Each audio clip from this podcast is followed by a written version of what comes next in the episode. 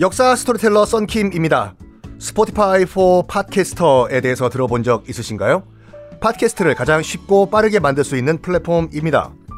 여러분도 저처럼 팟캐스트를 만드실 수 있습니다. 어렵지 않아요. 설명드릴게요. Spotify for Podcasters에서는 핸드폰이나 컴퓨터로 바로 팟캐스트를 녹음할 수 있는 제작 툴을 제공합니다. 배경음악, 전환 효과음, 그리고 자동으로 음질을 향상시키는 기능 등등 한 곳에서 녹음부터 편집까지 팟캐스트를 빠르고 쉽게 만들 수 있습니다. 이렇게 만든 여러분의 팟캐스트는 Spotify for Podcasters를 통해서 Apple Podcast, Google Podcast 등 여러 다른 플랫폼에도 한 번에 배포하고 한 곳에서 관리할 수가 있습니다. 여러분이 팟캐스트를 만들기 위해 필요한 모든 것들을 한 곳에서 모두 무료로 제공합니다. Spotify for Podcasters 앱을 다운로드 받고 지금 바로 시작해보세요.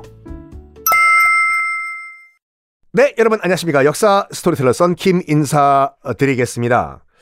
자, 오늘은 또 어떤 재벌 이야기를 해볼까요? 어, 우리 헨리 포드 얘기 한번 해볼까요? 뭐, 우리가 록커, 록펠러 편을 얘기했을 때, 포드 자동차가 아, 대량 생산을 하면서 T형 자동차라고 하죠. 알파벳 T, T형 자동차. 하면서 록펠러가 자동차가 기름 필요하니까 뭐 기사 회생했다라고 말씀했는데 이왕 말씀드린 김에 헨리 포드 미국 자동차의 아버지의 얘기를 좀 나눠볼까 합니다. 헨리 포드는요 1863년 미국 미시간주에서 태어난 미국 사람 맞습니다. 음, 아버지는 아일랜드계 이민자였어요. 어머니는 벨기에 출신이고요. 미국이 참 그런 게 많다니까요. 그래서 뭐 늘 드리는 말씀이지만 미국 같은 경우에는 미국인들의 정체성이 없어요. 뭐 저 썬킴도 그렇고 여러분도 그렇고 뭐 족보 거슬러 올라가면 할아버지 할머니 그, 종, 그 증조 할아, 할아, 할아버지 고조 할아버지 다 조선 사람 고려 사람이겠죠. 근데 미국인들은 조금만 거슬러 올라가도 뭐 외할머니가 이탈리아 사람, 뭐 할, 할아버지가 덴마크, 스웨덴, 뭐 스페인 올라가니까 미국인 American이란 정체성이 없어요. American이란 정체성을 유일하게 지켜주는 건 딱 하나밖에 없습니다. 바로 미국 constitution, 헌법이요. 그래서 미국인들은 죽, 죽었다 깨나도 헌법만큼은 절대 안 바꿔요. 200 몇 년 된 헌법을요. 그래가지고 미국이 아직까지 간접 선거하고 있는 거예요. 직접 선거 가능함에도 불구하고, 어유 여러분 미국은 대통령 선거 아직까지 간접 선거입니다. 4년마다 하는 그 선거를 뭐 트럼프라든지 바이든을 찍는 선거가 아니에요. 대통령을 선출하는 선거 인단을 선출한 선거예요. 왜 그 돈 낭비들 하고 있냐? 헌법만큼은 절대 안 바꾼다. 그리고 총기 규제 왜 못하냐? 미국 연방 수정 헌법 제2조가 미국인들은 지 목숨은 지가 지킨다라고 딱 명시가 돼 있어요. 200몇 년 전에는 그게 가능했겠죠. 아, 필요했겠죠. 왜냐면 사방이 다 총제비들이고 카우보이들인데 내 목숨 내 총으로 지켜야 된다. 지금은 없어도 돼요. 근데 안 바꿔 총기 규제 못 해요. 왜 헌법을 개헌을 해야 되기 때문에 미국인들은 절대 헌법 개헌 안 합니다. 하여간 어, 이 헨리 포드는 미시간주에서 1863년도에 태어납니다. 아버지는 농부였어요. 그리고 아버지는 아들내미인 헨리 포드도 농부로 키우려고 했습니다. 근데 헨리 포드는 농사에는 전혀 관심이 없었어요. 뭐에 관심이 있었냐? 뭐든지 기계라고 하면 다 분해했다가 조립해 보는 거에 쾌감을 느꼈대요. 와! 특히 시계 같은 거. 시계 여러분 분해했다가 조립을 했는데 안 돌아가 봐요. 이건 갖다 버려야 돼요. 시계 부품 굉장히 많아요, 여러분. 태엽, 아, 그, 수동 시계요.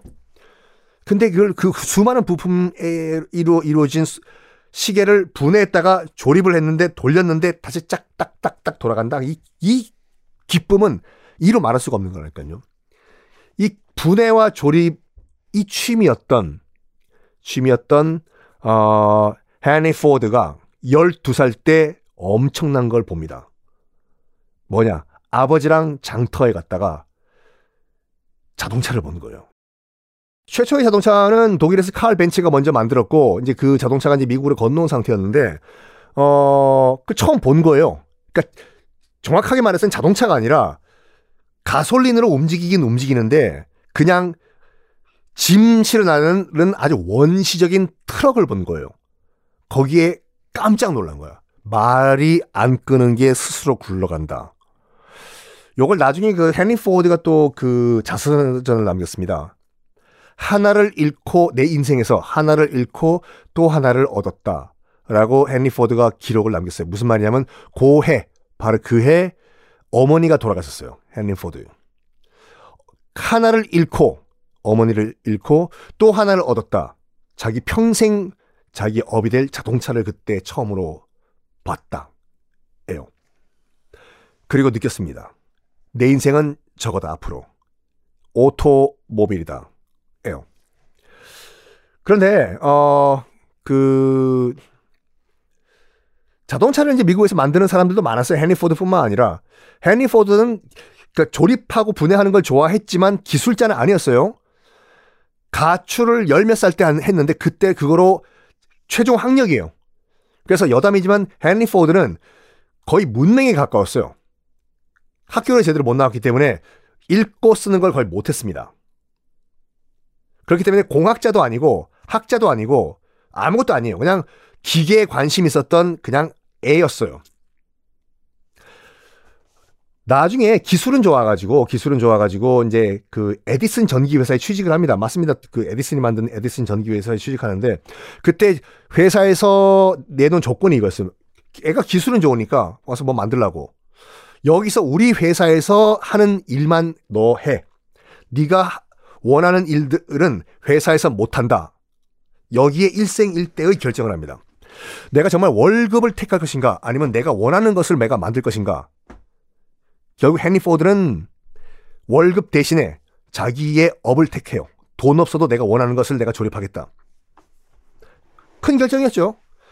어, 그래가지고, 그, 어, 조그만 창고에서 자동차를 이제 조립해서 팔기 시작했는데, 당연히, 당연히 이게 그, 어, 큰 돈은 안 벌리죠. 그러다가 1900년도 초반에 헨리 포드가 만든 자동차가 자동차 경주대회에서 한번 1등을 하는 일이 발생을 해요.